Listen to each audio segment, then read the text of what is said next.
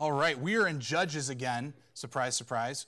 We're almost done. I think there's three more um, times that we'll spend in the book. And today, you might be a little bit terrified if you can read up here that we're going to cover 13 through 16. And don't worry, nobody's more terrified than me about that. But we are not going to actually read the entirety of these passages. We are going to, um, sort of as we did last week, but probably even more so, my encouragement to you is to keep your Bibles open and we will go and we will read some select passages. Now, this is all about Samson.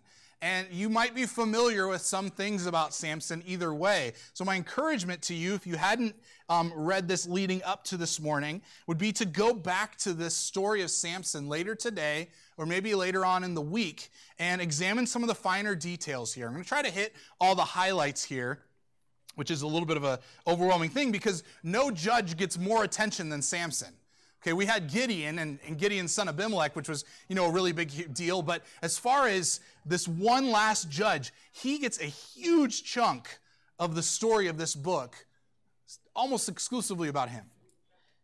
So we're going to look at Judges 13, 14, 15, and 16. I'm going to just go ahead and pray to start us off here. Remember, if you'd like to get a bulletin, there is an outline for the sermon. If you want to see kind of some of the main points that we're going to um, want to focus on through his story, it doesn't necessarily go in chronological order as I try to do with the outlines. There's a couple of themes here that we'll see. But um, for now, let's go ahead and ask for the Lord's help as we hear his word and consider what he has to tell us and how we can walk in obedience and in faith to him today. Would you pray with me, please? Gracious Lord, we thank you this morning for the gift of your word.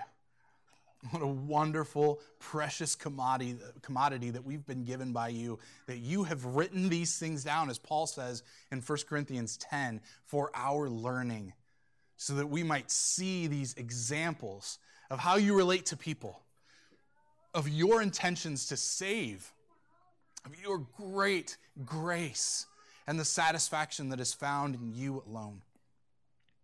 I pray this morning, Lord, that you would open up our eyes, that we would not be blinded as Samson was for so much of his life, and then even literally at the end of his life.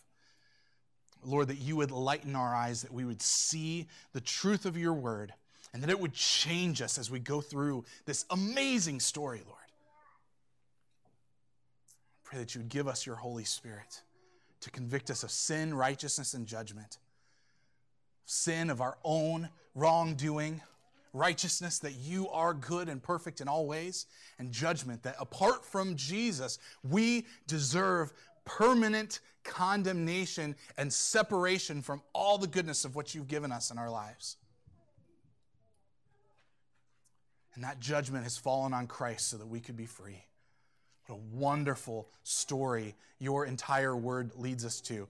And we pray this morning that we would see Jesus in the book of Judges and in particular Samson's life. And we thank you. We trust you in Jesus' name. Amen. All right, so the title here is A View to the King and His Kingdom.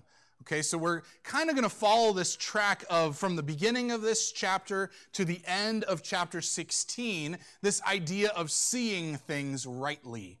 Um, the first thing that you'll notice in chapter 13, verse 1, the people of Israel again did what was evil in the what of the Lord? The sight of the Lord. Okay, so we got this as a bookend here. This word is going to be um, kind of the two bookends of what we're looking at here because how does Samson end up? He ends up captured by his enemies. They gouge out his eyes. Sorry to go PG 13 for a second there. His eyes are gone. He can't see at the end of this story, but he's never had a clearer vision of God and who he is and what he's doing than when he was physically blinded. And this is important because what you'll see in Samson's story is a reflection of three things. And I'll mention this later on, but I want you to think about this as maybe you're looking at your outline. We'll get to that outline in a second here. But what Samson does as a person Rather, what God does through Samson in his life is he shows us something of Samson the person, his own individual life. He also shows us a lot about the state of Israel and the nation that God had selected and set apart to be his own special people, to be a light to the rest of the world, and to make known the true God to people who are far off from him. And, and the people have wandered incredibly far this time. I know I say that every week, right? Because you see, you've seen the cycle. People do what is evil in the sight of the Lord, and the Lord sends judgment upon them. They cry out. God is merciful. He sends a judge. Everything's okay until the judge dies, and then they start over. But remember, this cycle that we're talking about that spins around and around is also spiraling out of control and getting worse and worse. And today we'll see that even some of the elements that we expect from this cycle that we've become so familiar with are gone. The people of Israel again did what was evil in the sight of the Lord, verse 1. So the Lord gave them into the hand of the Philistines for 40 years. 40 years. Then we come to verse 2, and we zoom in on a certain man of Zorah. There was a certain man of Zorah, of the tribe of the Danites, whose name was Manoah. Now, if you remember, the cycle that we're used to seeing here is sin, judgment, uh, crying out for mercy, and then the Savior, right? What have we missed from verse 1 to verse 2? Have you noticed? I'm going to actually ask that. What's missing? The crying out part, right? They didn't even ask God for help. Yikes. This is how terrible things have gotten. They have completely given up. As we come to chapter 13, this is the last echo of that cycle that we've become so familiar with. And the author, in a way, replaces it with a phrase that we'll see next week that I've been really excited to get to. In those days, there was no king in Israel, and every man did what was right in his own eyes. Israel has yet again done what is evil in the sight of the Lord. And so they were given into the hands of the Philistines for 40 years. Now, again, back to your outline here, we're looking at the selfishness of Samson, and he has two blind spots. We talk about the blindness of arrogance and the blindness of lust. And then the second part of this, the satisfaction of the true king. And, and that's why I quote this from, or quote, when I, why I read this from uh, chapter 17 to come, that in those days there was no king in Israel, so everybody did what was right in their own what? Eyes. This is a major theme of, of vision and sight and eyes and these kind of things. This is terminology um, the author of Judges mentions again and again and again, and that's what we're going to kind of see as we track the life of Samson. But Israel has again done this, and they're given into the hand of the Philistines for 40 years, a very long time. This time around, as you've noted, the people don't even cry out for salvation. And this is not like an act of holiness on their part saying, we shouldn't even try because we know he's not going to answer. This is a sign of how far from God that they've fallen. They don't even realize that there is a, their true God who they've rejected would actually listen to them and send them a savior. And the amazing thing is, is that he still does send a savior. And that's what is so cool about chapter 13. Even though it's terribly depressing that that move from verse 1 to 2 it doesn't include what they really how they really ought to have responded. God is still gracious. Recall last week that the lord spoke directly to the nation and told them to call out to their own gods that they've chosen to worship. And when they heard those words from them they realized man all right lord we have done what is evil in your sight. Do with us whatever you think is right.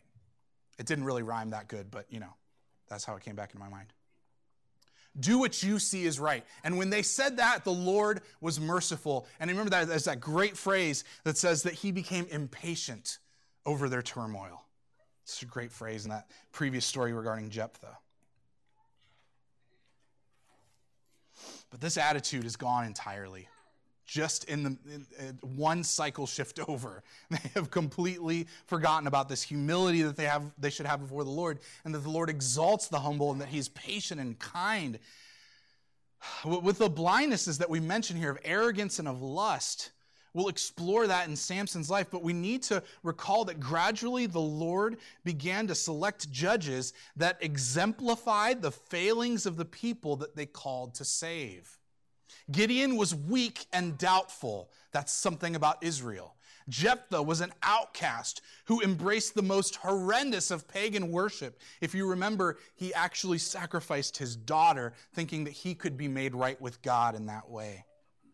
The blindness of Samson's lust and his arrogance will show that the people that have abandoned the Lord time and time again have now come so far that they don't even consider that they might be saved by the God that they've rejected. You know, it's hard for us to ask for help when we've, ch- when we've chased a thing that we ought not to have chased. We should have ignored it. And maybe we sometimes have been left too prideful to acknowledge that we were wrong in whatever it was that we pursued. We might decide to try to work our own way out alone or simply embrace the circumstances and adapt to a new lifestyle, as harsh as it may be. And that's what nation, the nation of Israel did. They decided to just say, hey, the Philistines are in charge. We're just going to lean into it, and that's our new life. We'll see that in chapter 15 when the uh, men from Judah come to Samson and they want to arrest him and give him over to the Philistines because he's causing too much trouble for the Philistines. It's crazy. Like how, how deep and how far away, really, they are from the concept of God as their Savior. And yet, I think it's a little bit more familiar to us than we maybe want to admit. So, in chapter 13, a child is promised. It gives us a marvelous picture of the Lord's plan to save and to buy back his people who have wandered so far, and yet they aren't even calling for help. And the promise of this child that have no hope of children speaks clearly to Israel's situation as it's a reflection of how the Lord has brought about his plan in the history even before the book of Judges. Promising an unexpected child is one of the Lord's greatest signs of his intentions. So look at Judges 13, 4 and 5. The angel of the Lord appears to Manoah's wife, and he says, Be careful and drink no wine or strong drink, and eat nothing unclean. For behold, you shall conceive and bear a son. Does this sound a little bit Luke 2 ish to anybody? You know, like Christmas kind of sounding, right? No razor shall come upon his head, for the child shall be a Nazarite to God from the womb, and he shall begin to save Israel from the hand of the Philistines. Now, a really cool thing that I don't go into a whole lot of detail in here but a really cool study that you could do, two things at this point. One, who is this angel of the Lord? Is this a Christophany? Do you know what a Christophany is? This idea that Jesus, even before he came, became human, appeared to the Old Testament saints and delivered God's message himself. That's pretty incredible. But the second thing here is what is the connection between Samson and a guy like John the Baptist? Both you know, announced before their birth to unexpected parents that were barren, that were not expecting to have any children, and both sort of forerunners of one who will come before. Samson, his mission here is to begin to save Israel. From who? The Philistines. Who really saves? Okay, now God saves Israel from the Philistines, but a human person is used by God. Who is that human person? Who saves Israel from the Philistines? Kills, kills 10,000s of them. Do you know? Oh, who? David does. And David is, of course, a picture of Christ. It's super cool. That's just kind of a fun thing to, you know, interest you hopefully in further study. But this Nazarite vow would have been understood by Manoah and his wife, but the mission of the child is still very mysterious to them. He will begin to save Israel from the hand of the Philistines. Other judges were chosen to bring about complete salvation for a time from their current enemies. And you know, you look at Othniel and Ehud, Deborah and Barak, even though they came and they delivered from the enemies at hand, they were still only delivering a temporary salvation. And so the work of Samson will be as well. This is super cool in that it points to the one who will ultimately defeat not only the Philistines, like David will, but points further on to the greater David, who is Jesus, right? Yes, he is the one not only who will defeat the Philistines, but who will defeat sin itself and all evil. This lines up with the ominous commentary of the narrator to come, revealing the issue with the nation was the lack of a king. Every man did what was right in his own eyes because there was no king in Israel. That's why we're focusing this study on this idea of finding the king in the kingless kingdom. Not just because there's great alliteration in there, but because Jesus is in this book of Judges. And when you find him, it's exciting. It is invigorating. You realize that God's plan has spanned thousands of years more than what you expect when you hear the Christmas story and the Easter story. He was planning this all the way back in the book of Judges, and of course, all the way back in Genesis. We have the proto-evangelion, as scholars call it, the first gospel, that when Adam and Eve fell, God promises Eve that the fruit of her womb will crush the serpent's head. And who is that? Jesus. Awesome. Awesome, awesome stuff. He's going to bring total victory over the greatest enemy of his people. He's the one who will come as a child to an unlikely family. And here, is presumably coming to announce Samson's role. Verses 24 through 26 of chapter 13. The woman bore a son and called his name Samson, and the young man grew, and the Lord blessed him. See, this still sounds like Luke 2 a little bit, doesn't it? Or maybe not Luke 2. I can't remember exactly where it says that he grew in wisdom and stature before God and man, but that's the description given Jesus as he grows, and this is what's happening with Samson too. Verse 25, and the Spirit of the Lord began to stir him in Mahaneh Dan between Zorah and Eshtaol. There's such cool, there's just amazing verbs used for what the Holy Spirit does. You just see this first one, the Holy Spirit stirring in them, in, in Samson. That, that is so cool. Before we've seen the Holy Spirit um, falling upon or clothing the judges, but what we're going to see here is the Holy Spirit stirring, like working something up in Samson to, to bring about the salvation of God's people. And then when, when he does these great acts of strength, every time it says the Holy Spirit rushes on him. That's cool. That'll about make you Pentecostal, man. That's exciting. Whew stirring something up in me, I guess. All right, so Samson's self, selfishness. First, we're going to see the blindness of lust yielding nothing but disappointment. And that begins with forbidden marriage. Look at chapter 14, and we're going to read verses 1 through 4. Samson went down to Timnah, and at Timnah he saw one of the daughters of the Philistines. Then he came up and told his father and his mother, I saw one of the daughters of the Philistines at Timnah. Now get her for me as my wife. But his father and mother said to him, Is there not a woman among the daughters of your relatives or among all our people that you must go to take a wife from the uncircumcised Philistines? But Samson said to his father, Get her for me, for she is right in my what? Eyes. So Sorry, this is the theme and this is the title, okay? Vision, what we're seeing and what we're thinking is right. You know, forbidden marriage sounds exciting and perhaps stirs up ideas of rebellious love like Romeo and Juliet or Tony and Maria or Motel and Tzeitel or Aida and Radames. You know these people, right? It's mostly for the musical fans in the crowd, which you got to try these out and just see if anybody knows any of them. Uh, Fiddler on the Roof, Motel and Tzeitel. Okay, Aida and Radames, Aida, good musicals. Anyway, remember that the reason Samson's plan to marry this Philistine woman was wrong is because whenever intermarriage happened with God's people and the Canaanites, Israel would begin to worship their false gods instead of the true God. It wasn't an issue of intermarriage itself. The Bible doesn't condemn intermarriage. It condemns marriages of unequally, unequally yoked people, like Paul will describe in the New Testament. So if you are married to somebody who's going to stop you from worshiping the one true God, the Bible says that is not a good marriage, and that is what Samson is doing wrong here. And again, in verses 2 and 3, I saw one of the daughters of the Philistines. Get her for me, for she is right in my eyes. Even before Samson has his first experience of the Holy Spirit rushing on him and giving him superhuman strength, he already has the mindset that he wants what he wants right now. It was not entirely because he realized, I'm the strongest guy around and I can do whatever I want. He already had the hard attitude of saying, I want one, I want one, I want it, and I want it right now burger, fries, and Coke. Coca Cola, sorry. Yeah. Fast food, that kind of idea. Um, not to say that Samson suddenly is tempted by this newfound strength, but his heart is already in the wrong place. Verse 4 is the key statement for the whole plan of Samson's life, and I realized I didn't even read that. Verse 4 His father and mother did not know that it was from the Lord, for he was seeking an opportunity against the Philistines. At that time, the Philistines ruled over Israel. This is the most important verse in the whole four chapters that we're going to look at here. All right? The most important one is that through everything that Samson does, Samson doesn't have a moment where he says, you know what? I'm a judge of Israel. I better get my act together and do the right thing. God doesn't expect that from him. He doesn't plan on it. And so he's looking for an opportunity for whatever Samson's going to do to get at the Philistines and to stop them from ruling over his people. In Samson's total disregard for his vow that we're going to see, we get a picture not only of how far from the Lord Samson is, but how far Israel has wandered as a nation.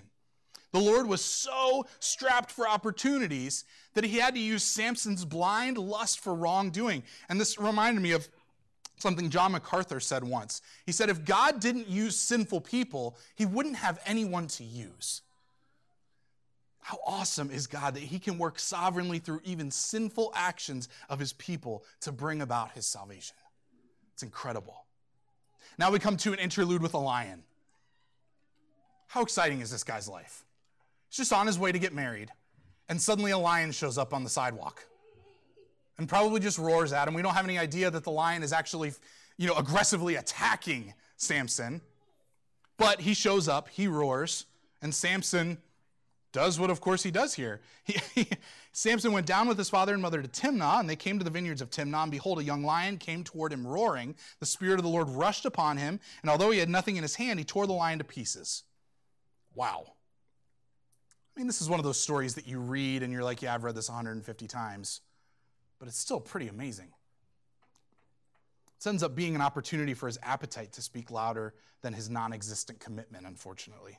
He was supposed to be committed to an oath, this Nazarite vow, and he is not. He is more committed to his own appetite, and we'll see that in a second. The Lord, who is going to use Samson despite his decisions, grants his Holy Spirit to rush upon him, even though Samson will return sometime later and find that corpse and find a beehive within that corpse and break another part of his vow by touching a dead body. What does this show us of God's thought about sin? Does he ask his subjects to run from temptation, live a holy life before him? And yet, does he himself think little of sin or uncleanness? That he would know that Samson is going to do the wrong thing and still empower him to do it? Does that mean that God really doesn't care that much about sin? Or does this fit in with the plan of the Lord to remain faithful to the promise he made to his people, even all the way back to Abraham, hundreds of years earlier? Should we be flippant about sin and temptation? Knowing that the Lord has brought us this far anyway, so Jesus' blood covers all my sins, so why does it matter what I do? The point of these Old Testament stories, again, as Paul says in 1 Corinthians 10, is that they stand as an example for us for our instruction. These stories should prompt us to holy living, never losing hope in our inevitable failures, but to see that the Lord is serious about his commitment to his people and even works patiently through our failures, our inability to do what he calls us to do, and even our active disobedience against his will. He still works faithfully to accomplish his goal. The blindness of arrogance yields defeat. And this is what happens at the wedding when he decides to do a little bit of gambling through a party riddle. So, verses 10 through 13 of chapter 14. His father went down to the woman, and Samson prepared a feast there. For so the young men used to do. As soon as the people saw him, they brought 30 companions to be with him. And Samson said, Let me now put a riddle to you. If you can tell me what it is within the seven days of the feast and find it out, then I will give you 30 linen garments and 30 changes of clothes. But if you cannot tell me what it is, then you shall give me 30 linen garments and 30 changes of clothes. They said to him, Put, to, put your riddle that we may hear it. We can, can read the, the actual riddle later on but to bring embarrassment to his Philistine companions, and probably under the influence of alcohol from the festivities he was a part of, which, of course, this is breaking a second condition of his Nazarite vow. That's saying that he was not to drink anything from the fruit of the vine. He presents a riddle to get himself rich quick. The Philistines can't figure it out, and after threatening his wife, they deliver the answer springing from his exploit with the lion and the honey thereafter. They go to his wife and they say, You better tell us or bad things are going to happen. And of course, she gets it out of Samson, gets the answer, gives it to them, and Samson is really mad about this. Unsurprisingly, his arrogance has yielded de- defeat. He was blind to the treachery of his opponents, and so he travels 23 miles down to Ascalon in a rage. Boy, that would have given you plenty of time to cool off and make a good decision when you get there. Obviously, that wasn't enough for him. He kills 30 unsuspecting Philistines so that he can pay his debt back with their clothing. uh, chapter 14, 19 through 20. The Spirit of the Lord rushed upon him. And he went down to Ashkelon and struck down 30 men of the town and took their spoil and gave the garments to those who had told the riddle. In hot anger, he went back to his father's house. And Samson's wife was given to his companion who had been his best man. This is amazing. The Holy Spirit again bails Samson out of his situation. By now, let's make it clear that Samson's power, contrary to what he thinks of it, is not actually his own, and it is certainly not subject to his will.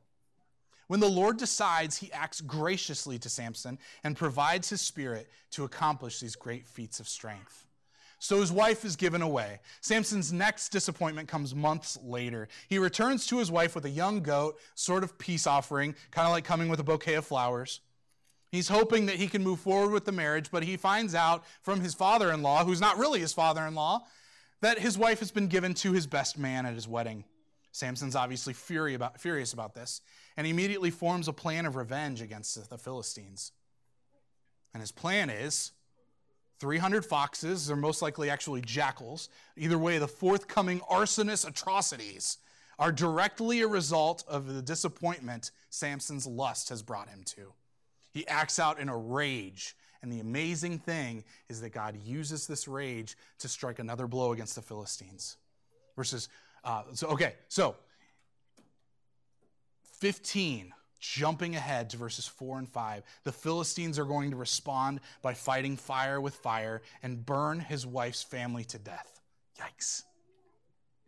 Samson strikes them hip and thigh or head to toe, which he considered justice against them for a fight that he had essentially started. All the while, we need to have 14:4 in our minds again. The Lord was seeking an opportunity against the Philistines, and this is what he's come up with. In chapter 15, Samson is arrested by uh, 3,000 men from Judah. Can you imagine 3,000 men coming to arrest one guy?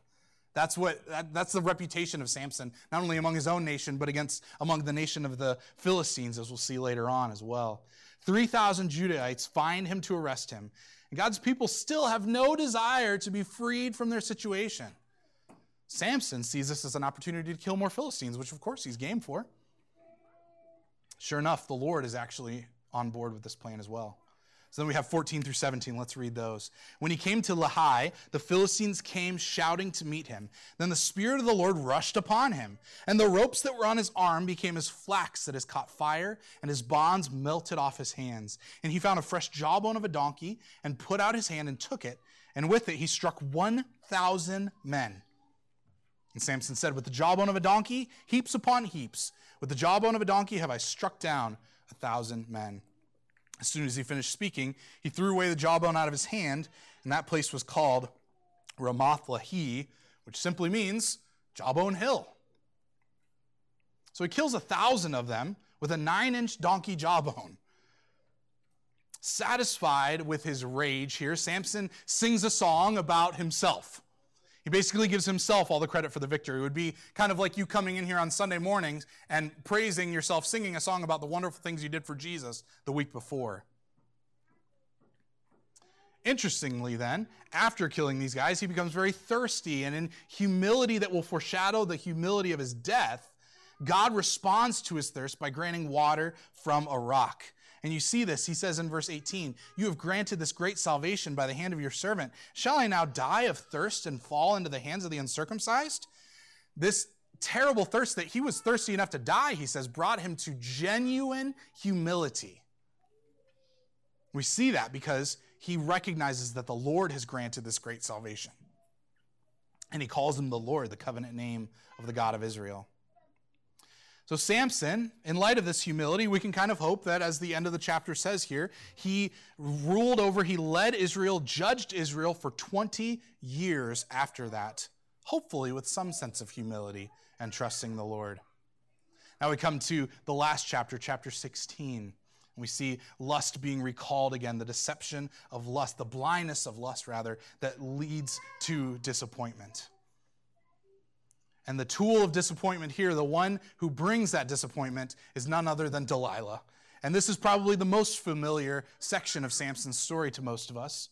There is again this big time jump from 15 to 16. For 20 years, Samson judged Israel and did whatever he did to protect them from the Philistines. And then one night, he proudly walks into the major city, major Philistine city of Gaza and then he travels 40 miles, pulling behind him the pillars of the city, city gates of Gaza, all the way to Hebron, which is just kind of an awesome thing. He just kind of went up to the gate and said, Yeah, you're done with this. Well, of course, this is very symbolic. And this is the beginning of the end for him, the beginning of his last mission to take the gates of the city, and then he's going to eventually tear down the temple. Sorry, spoiler warning here. He's going to tear down the temple of Dagon in the same city. Pretty awesome. There's some thought that perhaps this his, this was his plan the whole time. And so there's an interesting thing here in the beginning of chapter 16. Samson went to Gaza, and there he saw a prostitute and he went into her. The Gazites were told Samson to come here, and then they get ready to ambush him. And that's when he decides, I'll let you know just how powerful I am by tearing up this huge gate and, and dragging it all the way to Hebron. But what's interesting here is that we kind of assume, hey, we've seen how Samson is with the ladies. We've got an idea of what he's doing in verse 1 of chapter 16. But there is actually some thought that his plan the whole time was kind of like the plan of the spies at Jericho.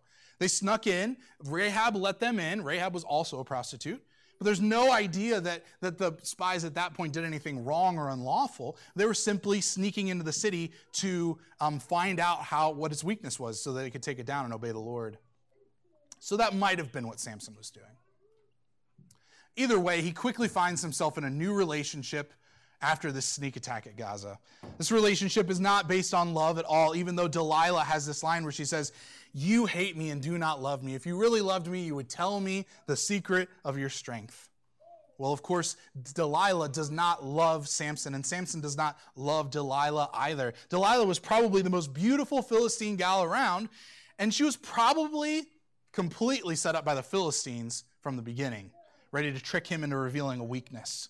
They thought if they could do something to remove the strength of Samson, that they'd have him. Of course, we know that the Lord didn't give him, give Samson that as unfettered access to the Spirit's strength. He worked when he wanted to. This is how he still works today. This is a problem. I'll just call out for an example here. This is a problem with saying, hey, later tonight, we're going to have a healing service from 6 o'clock to 7 o'clock, saying that if you come, God's going to heal you, but you got to come between that, that hour of 6 o'clock and 7 o'clock. We just, we can't declare what God is going to do. We can trust him for what he's going to do, but the Spirit comes and goes as he pleases, as Jesus says in John 3.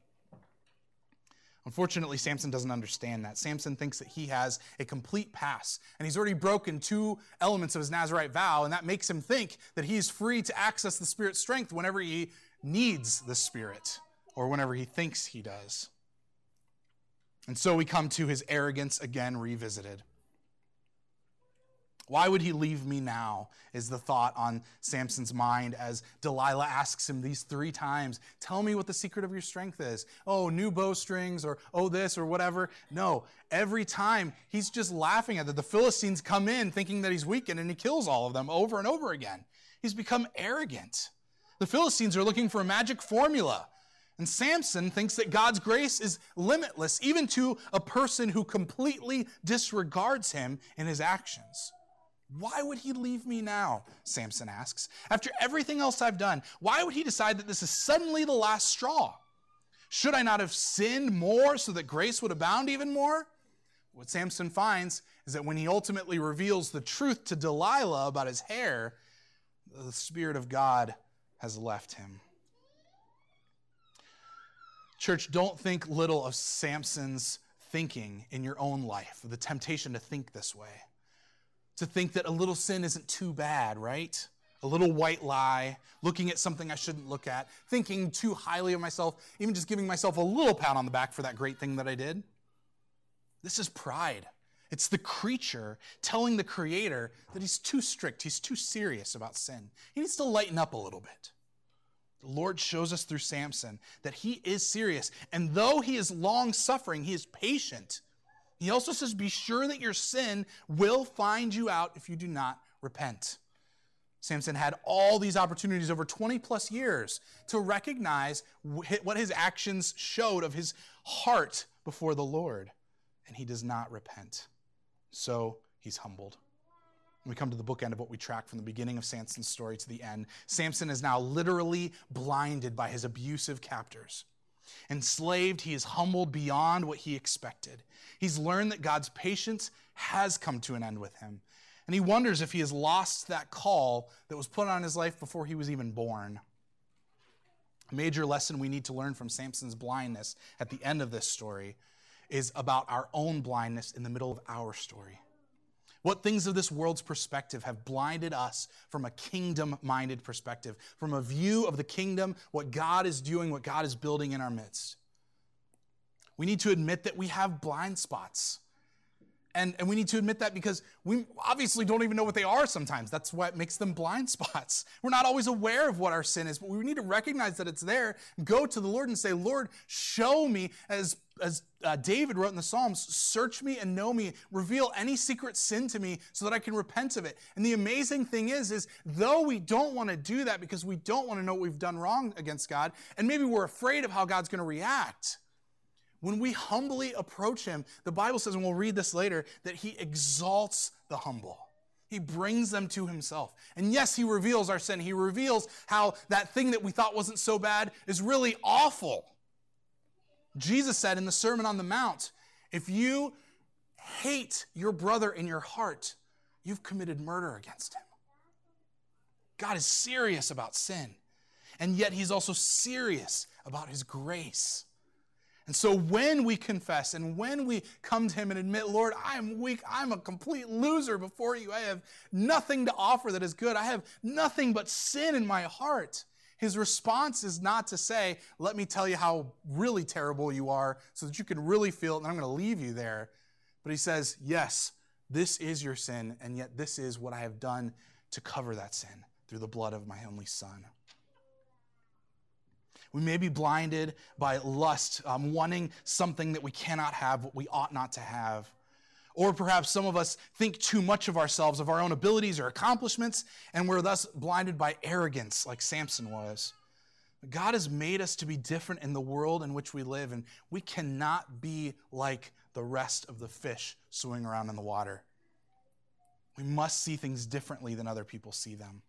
The Philistines praised their god Dagon for delivering their enemy into their hands, completely unaware that the one true God has his champion right where he wants them. You remember where Samson was? He was in the temple of Dagon. He was grinding at the mill. He was doing the work of a donkey. He was completely humiliated, completely um, used just for entertainment, just to, to the praise of a false deity but this is right where God wants him. On one level, Samson is at this place of deep humility, which is where God wants his people to be always.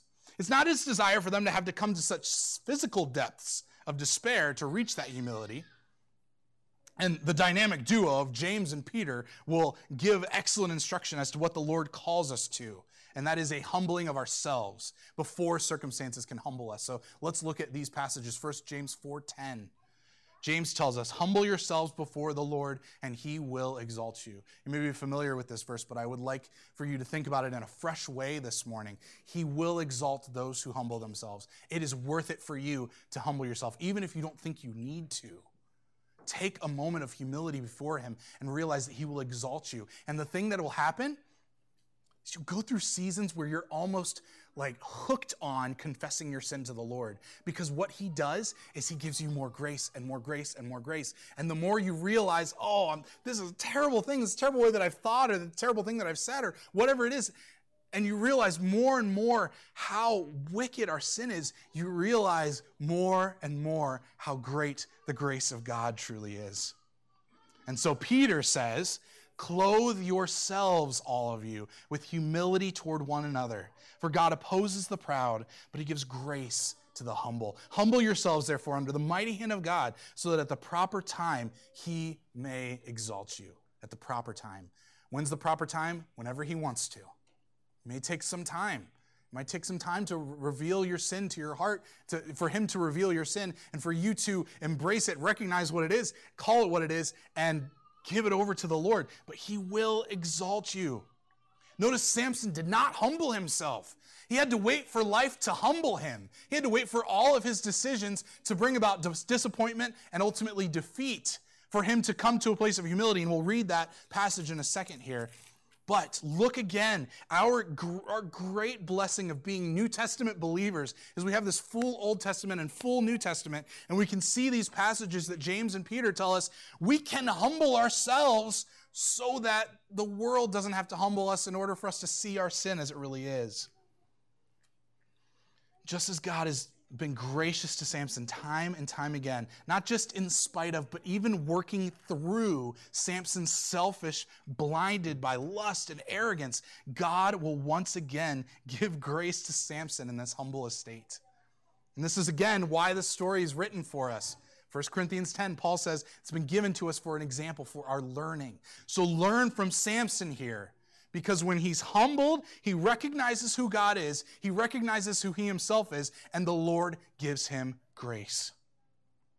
That's on the personal level for Samson. On a larger scale, this is right where the Lord wanted Samson. His vision was to begin to defeat the Philistines through him, and his mission was to find an opportunity to strike at the most perfect time. The Philistines think that they've won. They've turned it into an idolatrous feast. They are partying. They think they've beaten Israel. They've beaten God. They've beaten the strongest man the world has ever known. They're feeling really good about themselves. Sin is running rampant, and Yahweh's champion seems to be down for the count.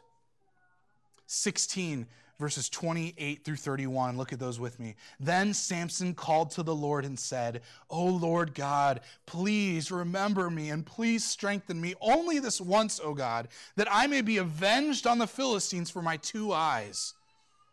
Now, picture this in your head. Don't just think, yeah, I know this story. I've been to Sunday school 150 times. Picture what's going on and how awesome this must have looked, and terrifying if you were there, particularly. Maybe think about it from a faraway distance. Samson grasped the two middle pillars on which the house rested, and he leaned his weight against them, his right hand on the one end, his left hand on the other. And Samson said, Let me die with the Philistines. What a great last phrase, right? Whew. I mean, Hollywood can't come up with good stuff like this.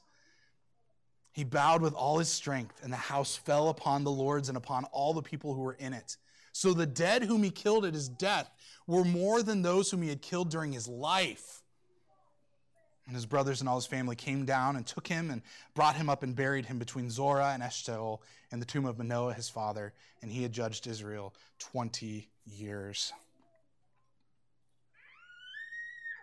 Samson is humbled in this passage.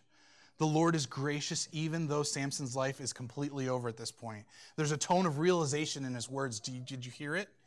Though blinded, he sees why the Lord has brought him to where he was. He's ready to embrace the fact that his life, though largely driven by his own blind arrogance and lust, has been sovereignly orchestrated and used by the Lord for his salvation plan.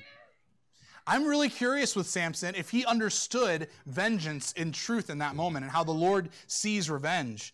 Because it's kind of what he's asked for, but in looking to the Lord, he acknowledges that none of his strength, is truly his own.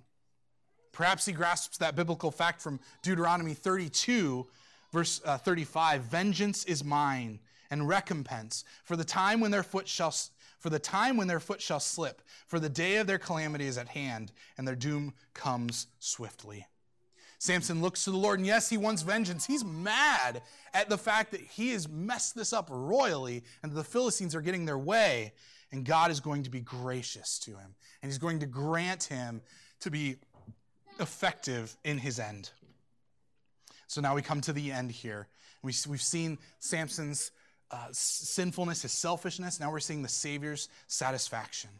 So, first off, the vision of the king finds joy in who he is, in him. When you realize you've been set free from a debt you could never pay, it should free you to want to serve that person willingly knowing that nothing could change what he's done for you, even what you do for him. The Lord can no more love us in Christ than he does in this very moment. Do you know that? Nothing that you do from this point on will make God love you more. He loves you the way he loves Christ.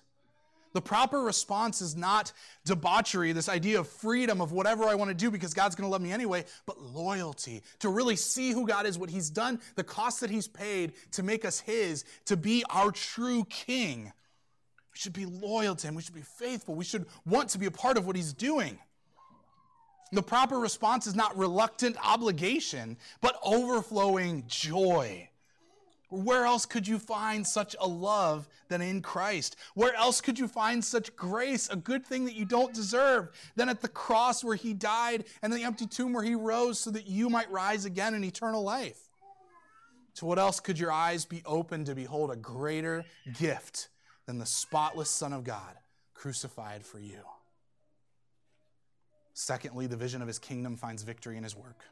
The kingdom of God is the work of Christ. I will build my church, he says. Jesus, having his birth proclaimed to an even less expecting mother, a young girl, a virgin, Jesus was betrayed by his own. He came to save and handed over to the enemies, just like Judah handed Samson over to the Philistines.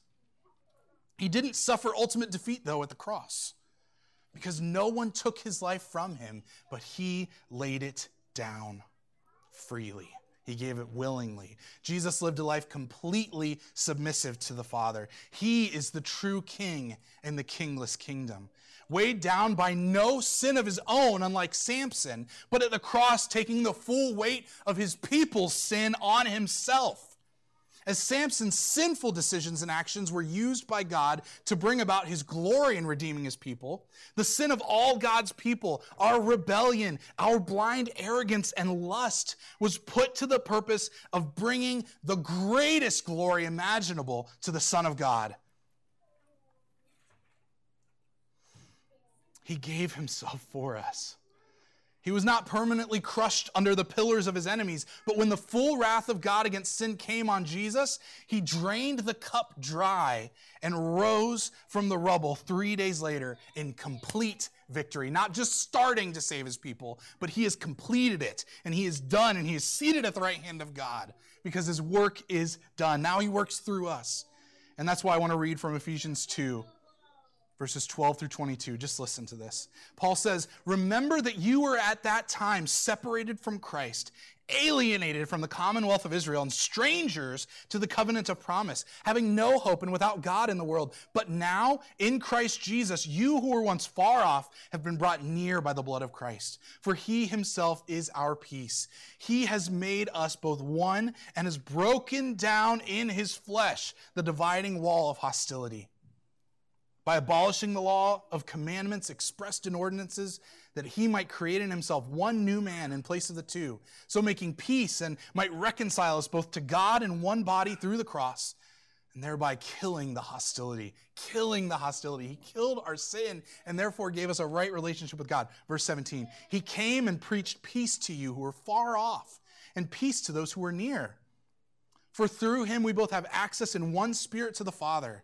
So then you are no longer strangers and aliens, but you are fellow citizens with the saints and members of the household of God.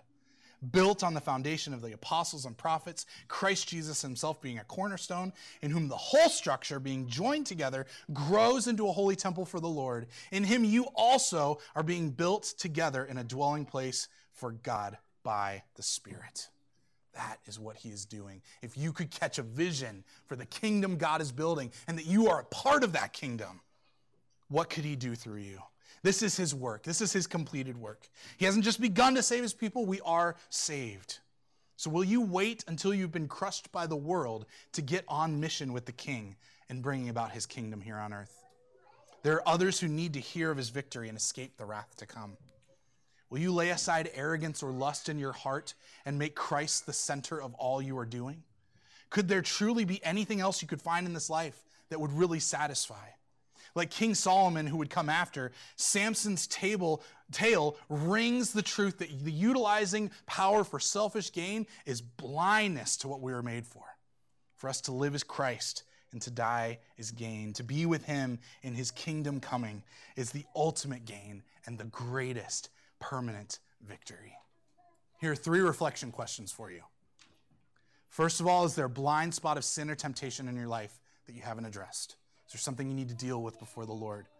Remember that He exalts the humble. He's ready to give you more grace as you repent. Secondly, is your heart fixed on Christ for satisfaction? Is there some other means that you're looking to? Or perhaps do you even just think Christ isn't enough for me? I'll never really be satisfied in all this Christian stuff. Would you look to Him and even perhaps just ask Him to satisfy your heart. And then lastly, do you have a kingdom perspective? Can you walk out if you're ready for the opportunities that the Lord has already set before you to show Christ to other people, particularly those who do not know Him? Let's pray. Our fathers, we come to sing one more song. Lord, would you stir in our hearts as you did with Samson? Would you show us your will? Would you draw us close to you? Would you reveal our sin? Lord, there's so much that we could grab from these, these chapters. and ask you to create in our hearts, uh, create a clean heart in us, to reveal our wickedness, reveal our lust, reveal our arrogance, so that we can repent of them, so we can draw closer to you. Thank you that you are faithful even when we are faithless, because you cannot deny yourself and you have not denied your plan. We give you praise and honor in Jesus' name. Amen.